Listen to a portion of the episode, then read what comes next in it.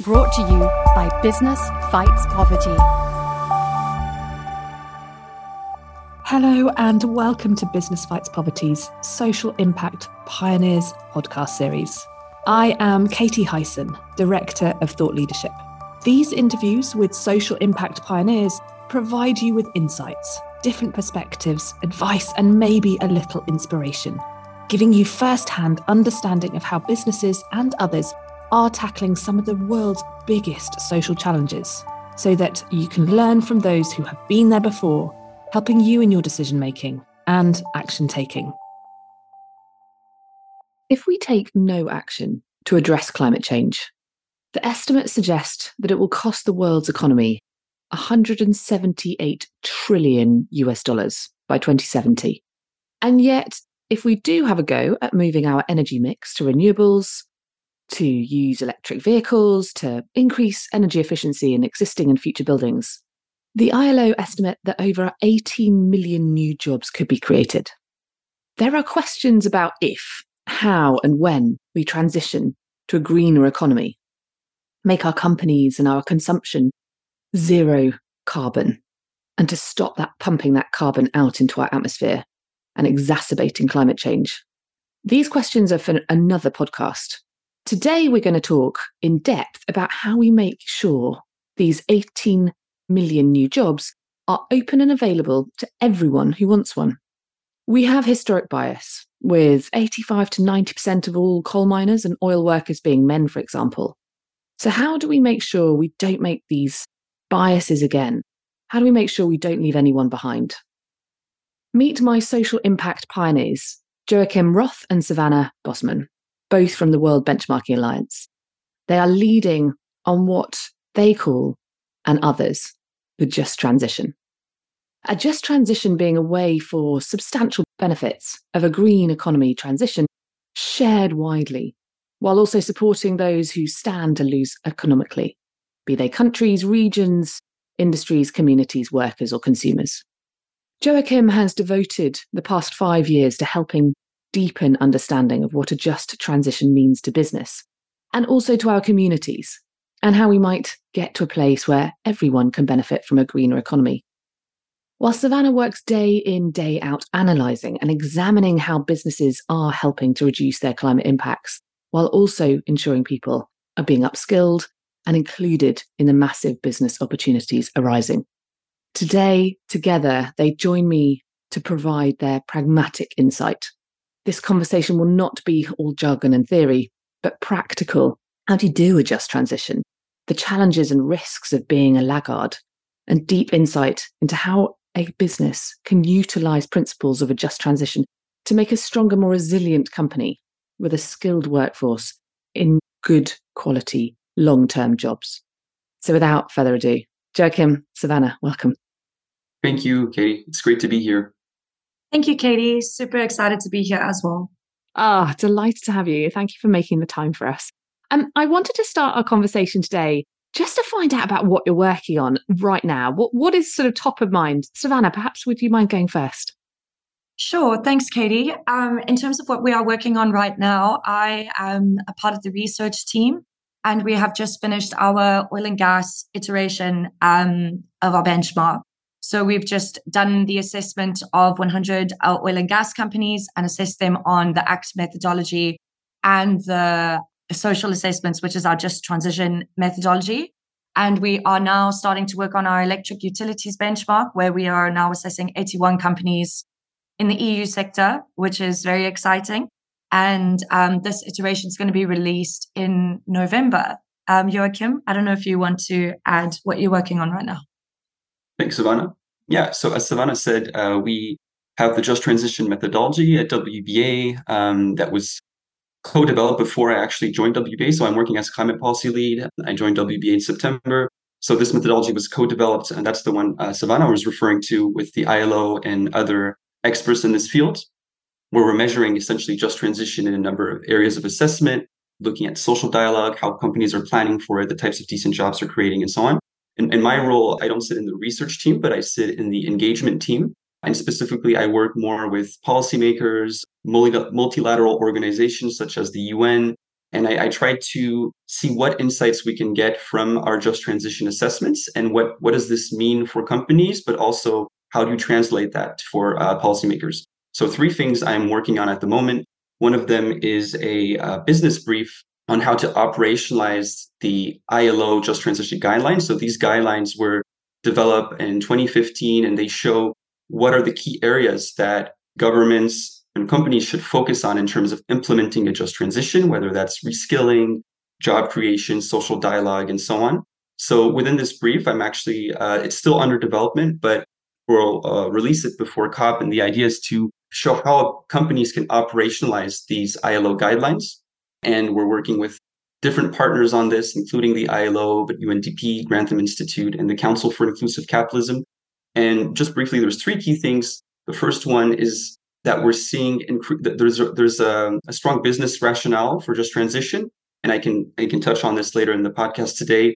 But also, we're seeing more and more mandatory and voluntary disclosure requirements. So these requirements are asking companies to come up with clear transition plans. So how are they planning to align with 1.5? But we're also seeing just transition being weaved into some of these disclosure requirements. So our argument is to say it's a smart move for companies to start thinking ahead about just transition because they will be required increasingly to develop these just transition plans. And then we talk more about how companies can operationalize this, so work with governments and social partners in doing so. And finally, we also show with methodologies such as WBA and other existing methodologies, how can companies actually track the progress they're making? What are best practices out there? So that's one of the ongoing projects. Also exciting to see that we are uh, WBA joined a global deal initiative end of last year, which is a initiative that was launched by Sweden, the ILO, and the OECD, which is focusing one on one aspect of just transition, which is social dialogue. And it's a multi-stakeholder partnership with governments, but also um, with companies and trade unions. And the idea is for these stakeholders to collaborate more together to craft more effective human rights due diligence legislation, but also uh, work more on social dialogue. So I'm trying to weave in the just transition part into that partnership. Um, and finally, I'm also uh, working on some work uh, at the at the UN, UN, level to see what are the different methodologies we can uh, develop to track progress. So these are sort of three key projects, and uh, it's just really exciting to be working with Savanna and, and, and seeing that we are collaborating uh, very closely between the research and the engagement teams. You guys are busy. you made me feel tired just listening to you. Um, Savanna, I wanted to sort of bring you back in at this point clearly we sort of we dive straight into the deep end there like what is it and in terms of like just transition and methodologies and and trying to measure it but can we just take a perhaps a step back what's brought you to this perhaps point of focus the fact that we're talking about just transition what is it why is it important to business why should they even care about this sort of stuff savanna Sure. Thanks, Katie. So, a part of WBA's mission is to assess um, 2,000 companies, which we believe are the most influential to achieve our sustainable development goals.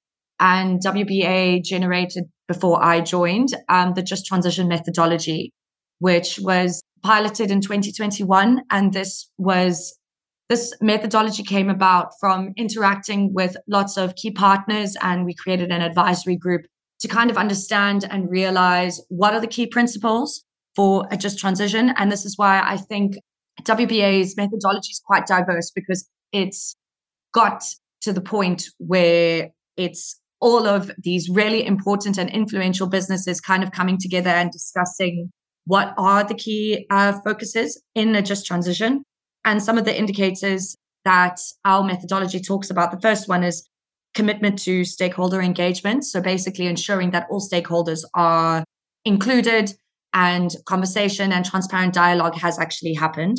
The second is just transition planning. So, actually adequately planning for a just transition, which includes all aspects of justice for those who are going to be negatively affected from transitioning to a net zero economy.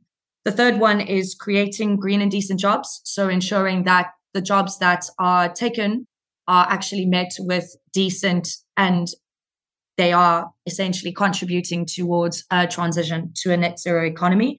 The fourth is retaining and upskilling. So basically retaining our workers, ensuring that they are reskilled and repurposed. The next one is ensuring that there is social protection and impact management. How are we going to care for these workers? Is there remuneration that is considered? And the sixth one is advocacy for policy and regulations. Um, that is the key indicators for our methodology. And we encourage companies to use these six indicators to adequately plan for a transition and ensuring that it's got a human centered approach. Beautiful. And Joachim, did you want to add anything to that? Yeah, sure. Um, I think Savanna touched really well on all the key elements of our methodology and how it's really showing that just transition is more than you know one aspect. And and I think that's something we're seeing from companies is that they tend to focus on really one aspect, say maybe green job creation or reskilling, but it's it's really about a, a wide encompassing view of what is their plan, like how are they actually engaging with the unions, how meaningful that engagement is. And I think just to take a step back, as you were saying, Katie, when we talk about just transition, it has a lot of this term has a this concept because this, this came out of the trade union movement in the 80s. It's grown since then, and and since then, when it started, it was very much a worker focused concept, but it has grown to become more than that. It's not just about workers; eh, it's about local communities and, and with broader impacts.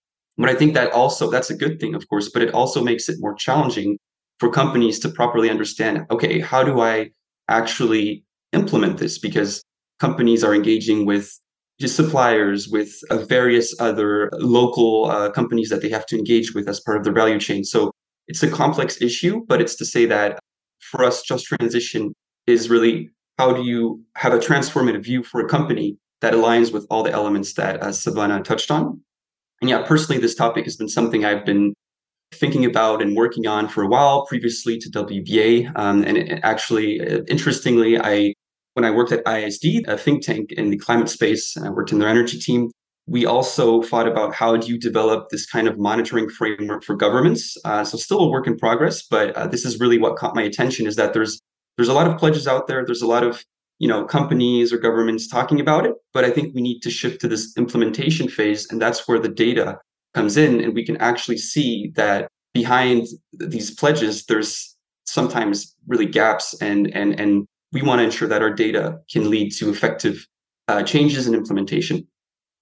And we're going to stick with that implementation. But first, um, for anybody who's listening to this, I will make sure that I put links into the words that sit alongside the conversation so that you can go and find those six key indicators. You can take this away and, and really use this as a kind of a guide. Uh, in some respects, Savanna and, and Joachim are giving us that kind of overview of like how to use this this work, this thinking that they've already done so thoroughly for us.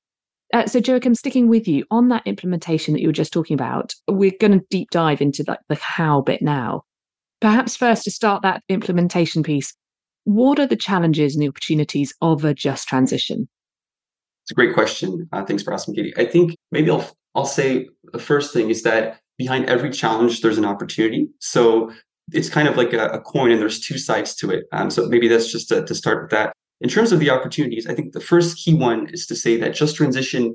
So again, shifting from one more extractive made model to a more transformative economy, and not just about shifting from fossil fuels to say renewables, but really how do we ensure the workers' communities are, are, are protected, have decent jobs? There's a real economic and business case to be made here. And I think that's something that's starting to be become more and more understood but the message has to be adopted by more companies um, there's we briefly mentioned this in the brief that we're developing, but there's other research out there showing that companies that have more effective social dialogue are more likely and that plan for just transition are more likely to have employee retention, you know, a better company culture. They're more likely maybe to see innovation, long run growth. All these things matter uh, for a company. So there's a strong business case, and I think that's an opportunity. The second point I'd say is that, and, uh, and there's modeling showing this from groups like the ILO or the International Energy Agency, which provides different energy scenarios. There's a net green job creation potential. And I think a lot of people know this now. Uh, and this goes beyond just renewables. There's a lot of jobs that can be created in terms of regenerative agriculture or in terms of circular economy or how do you rehabilitate mining sites and so on. So it's wide ranging. Maybe I'll, ch- I'll just mention this. There's a challenge there is what kind of jobs are we talking about and how decent are these jobs compared to former jobs in the extractive or, or fossil fuel based economy? And I'll touch on this in a second. And then another opportunity as well is actually a lot of the skills that fossil fuel workers or, or workers in a more extractive economy have are applicable to a new, more regenerative or a low carbon economy. Uh, so, for example, REN 21, which is uh, advocating and showcasing through research the, the state of play uh, of how renewable energy is uh, being adopted in different sectors and so on, shows that 70% of oil and gas workers have skills that are compatible with those needed uh, for a low carbon transition. So that includes, say, uh, skills for geothermal, mining for the energy minerals, but also, say, offshore wind and, and other aspects. So that's also an opportunity. It means that these workers can be transitioned. So, three key opportunities I mentioned there. In terms of the challenges, I think there could be a huge list, but maybe uh, I will focus on some key aspects. I think I've touched on one of the first ones is what kinds of green jobs are we talking about? And most importantly, who has access to these green jobs? So it's all fair and well to say that there will be more green jobs created, but will vulnerable groups or those that may not have you know formal training have access to them those that are basically not represented in statistics and the, the formal labor market um, and that's a gap and actually through our wba methodology we see that there's not uh, well there's still a gap in terms of companies engaging with vulnerable groups or even having gender diversity. And we know that this is uh, really important. And you know, decent jobs also means you know high, higher wages. And and again, and in some some cases, obviously there's a huge potential with renewables and clean energy, but we need to make sure these jobs are well-paying jobs and with decent contracts. So the first one would be decent jobs. Second one would be where are these jobs created as a challenge? Because if you look at countries such as India or even in the US or other countries, often what you'll see is that the renewable energy potential is not based in the same regions where there will be coal mines. So what that means is that as there's a shift to a low carbon economy, the new green jobs, people who benefit from the new green jobs, whether that's direct or indirect workers, uh, will not necessarily be former coal workers or you know other workers impacted by the low carbon economy. So I think we need to be careful to say that just transition is not just again going to be as simple as a shift from one type of technology to another. There needs to be a plan in terms of how do you diversify those economies.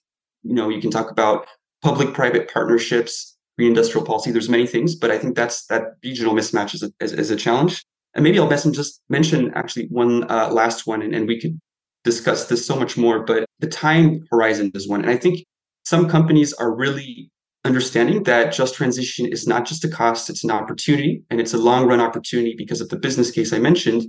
But we see this from our oil and gas benchmark that there's still too many oil and gas companies that are using the current environment as an excuse not to do enough. I mean, we've seen the soaring profits and so little uh, invested actually in just transition or even developing a just transition strategy. I mean, some companies have definitely invested more in clean energy, but when we looked at the just transition scores, there's actually been a decrease from a previous iteration of the oil and gas benchmark in 2021 to 2023. So this goes to show that there needs to be thinking about just transition, not just in times of economic downturns, such as COVID, when we know the impacts this had on the oil and gas industry, but thinking ahead of time because of, of the boom and bust nature of this industry. So th- th- these are some of the opportunities and challenges I mentioned, and I'm happy to to mention more, but maybe I'll pass it on to Savanna to complement anything I've said. Thanks, Joachim. I think the challenges and the opportunities that you have highlighted here are definitely the most fundamental ones. And I think I'm probably just going to build on to what you have said. In terms of taking the challenges of a just transition, I need to take a step back and just reiterate that a transition to a net zero economy is not just if you're not incorporating workers' needs, reskilling them, repurposing them, and ensuring that they are a part of the future.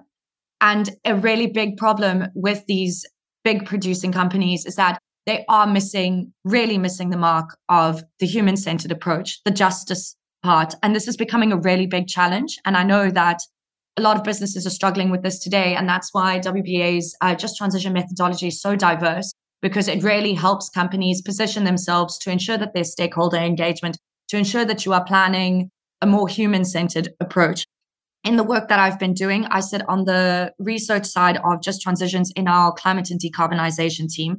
We've started seeing that there is a really, really big gap on indicators two and five, which is the just transition planning and social protection and impact management. Companies are scoring the lowest in these indicators. And it's actually a tragedy as well as a challenge because you are really missing the human centered approach of this. And it's not going to serve companies any favors if you're not planning with your workers at the forefront of this.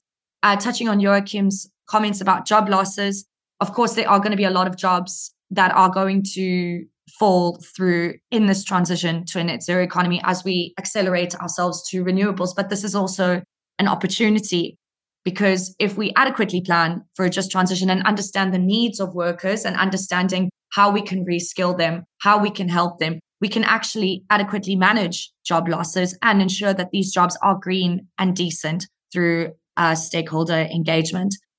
Another one that I would like to touch on that Joachim also mentioned is that financing a transition to a net zero economy is a fundamental challenge. And I sometimes wonder if this is the reason why companies are not moving in a hurry. As Joachim mentioned, with the oil and gas benchmark that we have just launched, we see that divestment from oil and gas and investing into renewables is still not really happening. Companies are carrying on as a business per usual, but financing a transition is quite expensive, but it's obviously going to render long term benefits in the long run. Um, I have quite a lot of experience in South Africa's energy landscape. And I do know that it's going to cost over 6 trillion rand to finance a transition to a net zero economy in South Africa alone, which is a lot of money. And I can understand that the, the financial implications is quite a scary one for businesses to think about, but the opportunities in investing in renewables is going to inevitably saw out other profits for these companies. And looking more towards the opportunities, as I already mentioned, by adequately planning for a just transition can create more job opportunities and ensuring stakeholder engagement and interacting with those who are going to be affected is going to put more positive light and actually ensure that justice is happening. And a just transition, as I've already reiterated, and I've probably repeated myself a few times, is justice cannot happen without people. And if we're not including people, we're not going to be able to ensure that nobody's left behind, like the ILO's uh, statements advocate for a just transition. By creating green and decent jobs, it's also going to contribute to the economy. It's going to accelerate the pace of renewables. And quite literally, we don't have enough time. I mean, we've been seeing all over the news that we are reaching boiling points. I think this is the hottest summer in the past couple of decades. And there simply isn't enough time. Companies need to really accelerate their financing they need to accelerate their engagement and commitment to stakeholder dialogue to ensure that we are really including people and we can move forward and use the just transition literally as a vehicle to drive change because there simply is not enough time. Oh, you can just hear your passion because you're so close to it. You know the numbers, you know the detail, and therefore, you know, that kind of stark understanding of what the implications of not taking action will be. And therefore, I want to sort of delve into your practical advice. You know, if you're sitting within a company trying to get those companies to to sit up and and understand why to invest in a just transition and to think about it properly, what would be the kind of pragmatic advice to someone that you would share? Joachim, would you mind going first? Yeah, of course. So, a couple of things here. I think first of all, the transition is happening, right? Um, and this is maybe most evident in the electricity sector, but it's increasingly going to happen in other sectors, whether, you know, even oil and gas, if you think of peak production, uh, the fact that the demand is going to decline sooner than uh, previously thought because of the acceleration, for example, of electric vehicles and the number of trends.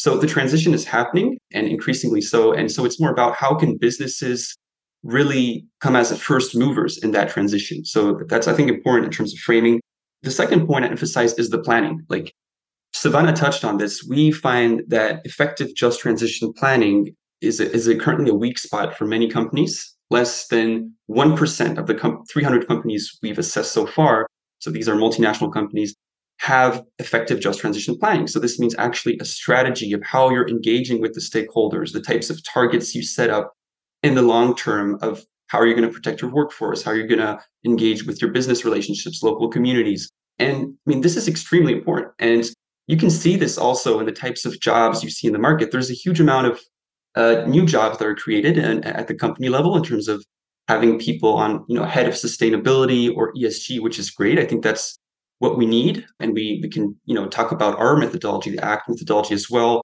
for climate. But I haven't seen yet, and and we I mean there's some companies, um, some electricity companies that do have that just transition mandate, but I haven't seen yet so many just transition related officers or you know jobs created for that person to have a mandate to say, okay, how am I going to implement this within the company strategy? And most importantly, how am I able to implement this strategy? How am I going to work with the CEO, the CFO, the COO, or through the different teams? Because if that's not in place, it, it, the risk is that just transition is kind of going to remain this afterthought, and we're not going to see the effective planning. So I think embedding that within the company strategy is extremely important. The second point I'd say is that companies can lobby to do more good. And what I mean by that is that we're actually seeing, in terms of the advocacy for just transition, that it's currently low. Maybe that's a reflection of the fact that companies still don't fully understand this concept and how it applies to them. But I would also think that as they become more aware through methodology such as ours, but work of the ILO and others, they should basically advocate for this because they should they should really collaborate with governments and social partners on how to ensure that climate legislation and um, climate policy is embedding this just transition element. So essentially, what I'm trying to get at is when you have green fiscal policy or when you have investment plans or you know uh, different types of policies put in place how do you ensure these policies take into account some of the the concerns companies can have and so that they can actually be held accountable but also have the right incentives to develop just transition? So it's this enabling environment which is really important. The sec- maybe a third point I, I emphasize as well is probably there's quite a few companies in, in sectors where just transition hasn't been discussed as much so for example maybe transport or heavy industries where they can learn more about what just transition is and how they can implement it. So there are training courses available out there beyond our own methodology. Um, I mentioned earlier in this podcast the Global Deal Initiative, which WBA has done, and it's it's launching now some training courses on workforce reconciliation and different aspects of just transition. And concretely, how do you work with the unions? Uh, there can be things like global framework agreements where unions will work directly with the company to embed just transition across its whole value chain. So it's it could be almost even more encompassing than, say, collective bargaining. And then also, what I emphasize is really for a company to think again across its value chain. And this means two things to me. One of them is where are the company's assets based? Uh, it's possible, for example, that a company will have the majority of its assets in a jurisdiction where there is effective just transition legislation. And so it's easier for the company to work with public authorities on, uh, you know, crafting incentives and so on that that that will support its own just transition strategy. But maybe that's not so much the case for some of its assets based in other markets. And that's really important because there needs to be that whole value chain approach. So I think that's that's something definitely that is key. And I mentioned global framework agreements, but also ensuring the company is proactive and not just relying on other legislation is, is, is also important. And and yeah, and I think maybe the last one is that there's no blueprint some companies may have already transitioned their energy intensive assets to more clean energy assets, or some companies may be more vertically integrated so they can more easily engage with suppliers. But just transition applies to all companies.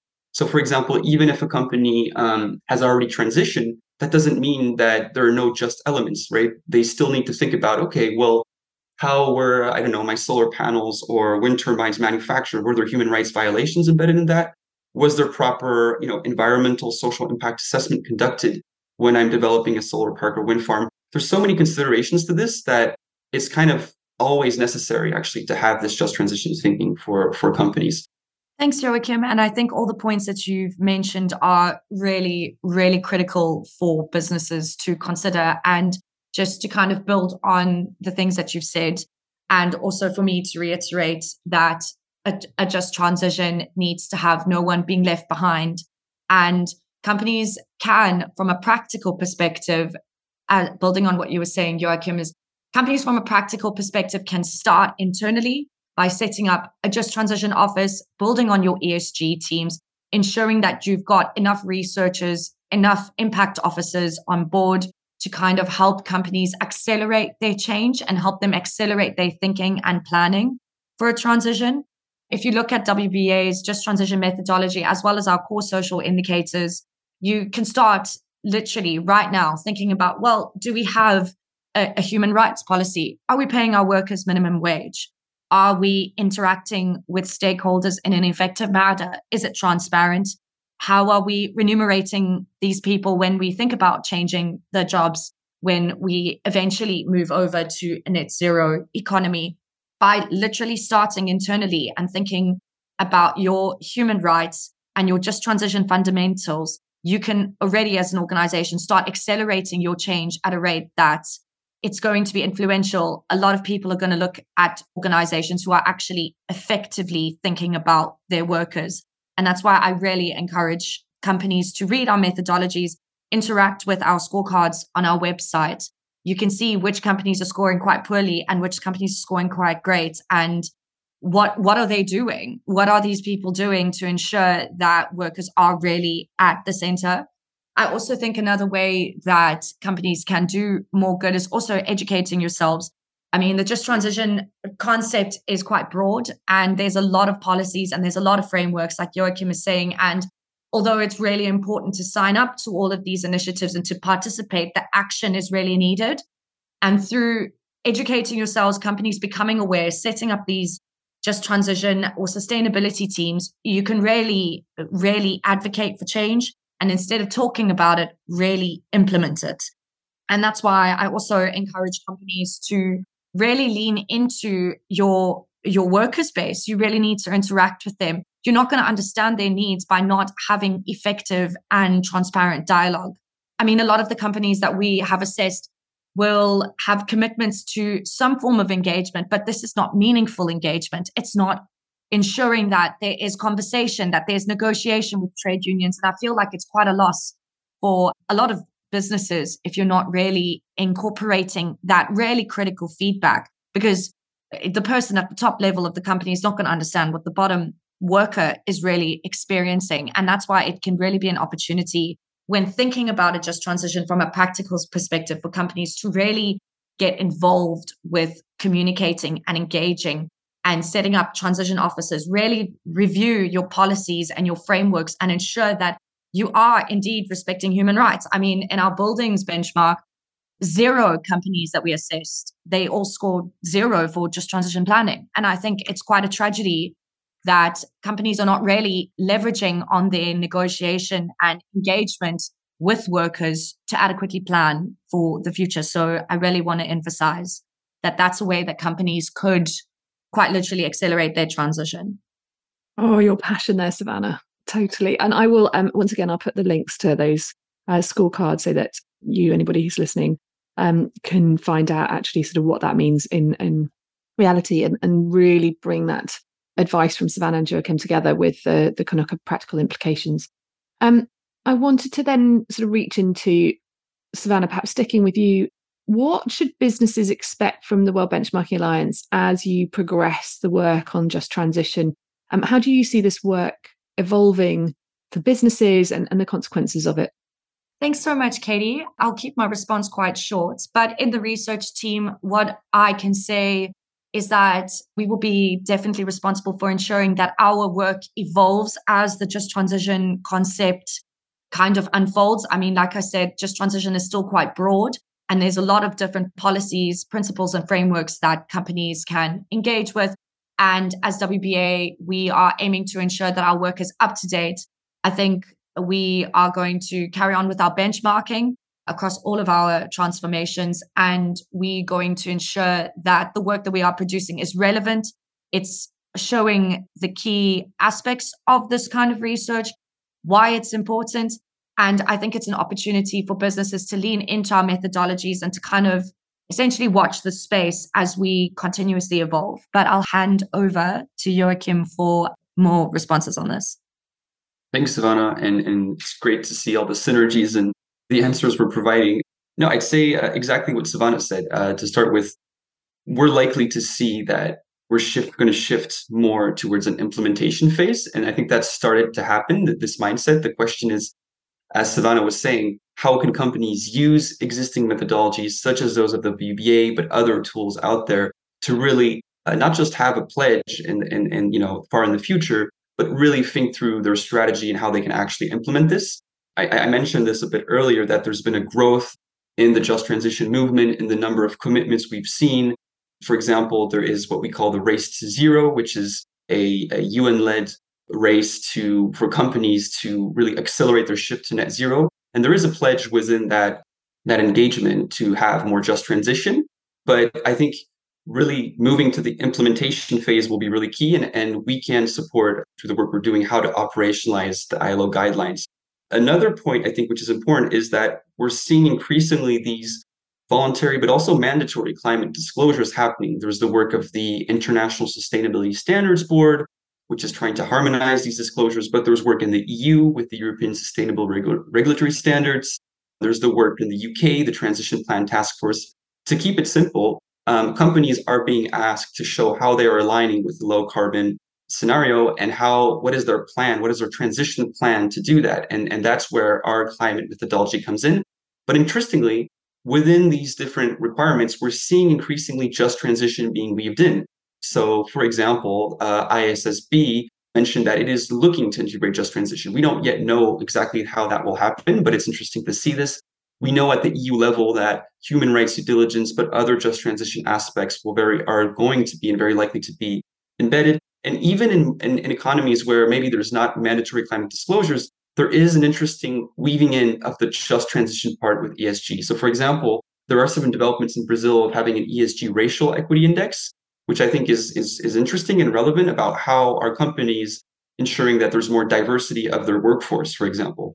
So I wouldn't be surprised to see more and more requirements for companies, just like there is in climate, to develop these just transition plans with potential challenges for companies that are not able to show any progress on this.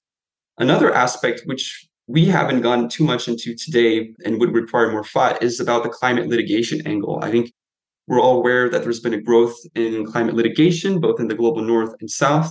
But actually, I was reading how there's starting to be an increase in litigation based on just transition grounds. So, as just transition legislation and disclosure requirements are increasingly weaved in, it's possible, it's, it's not imaginable to think that companies may be litigated on by workers or there could be uh, civil society actions taken for a lack of just transition implementation. So, remains to be seen how this plays out in the future, but this could be a trend to look at as well watch this space, everybody. It's evolving and it's going fast. And and therefore, I wanted to round off our conversation today. I, I feel like we've sort of scratched the surface of some of your expertise, but at the same time, to sort of try and keep this short and succinct.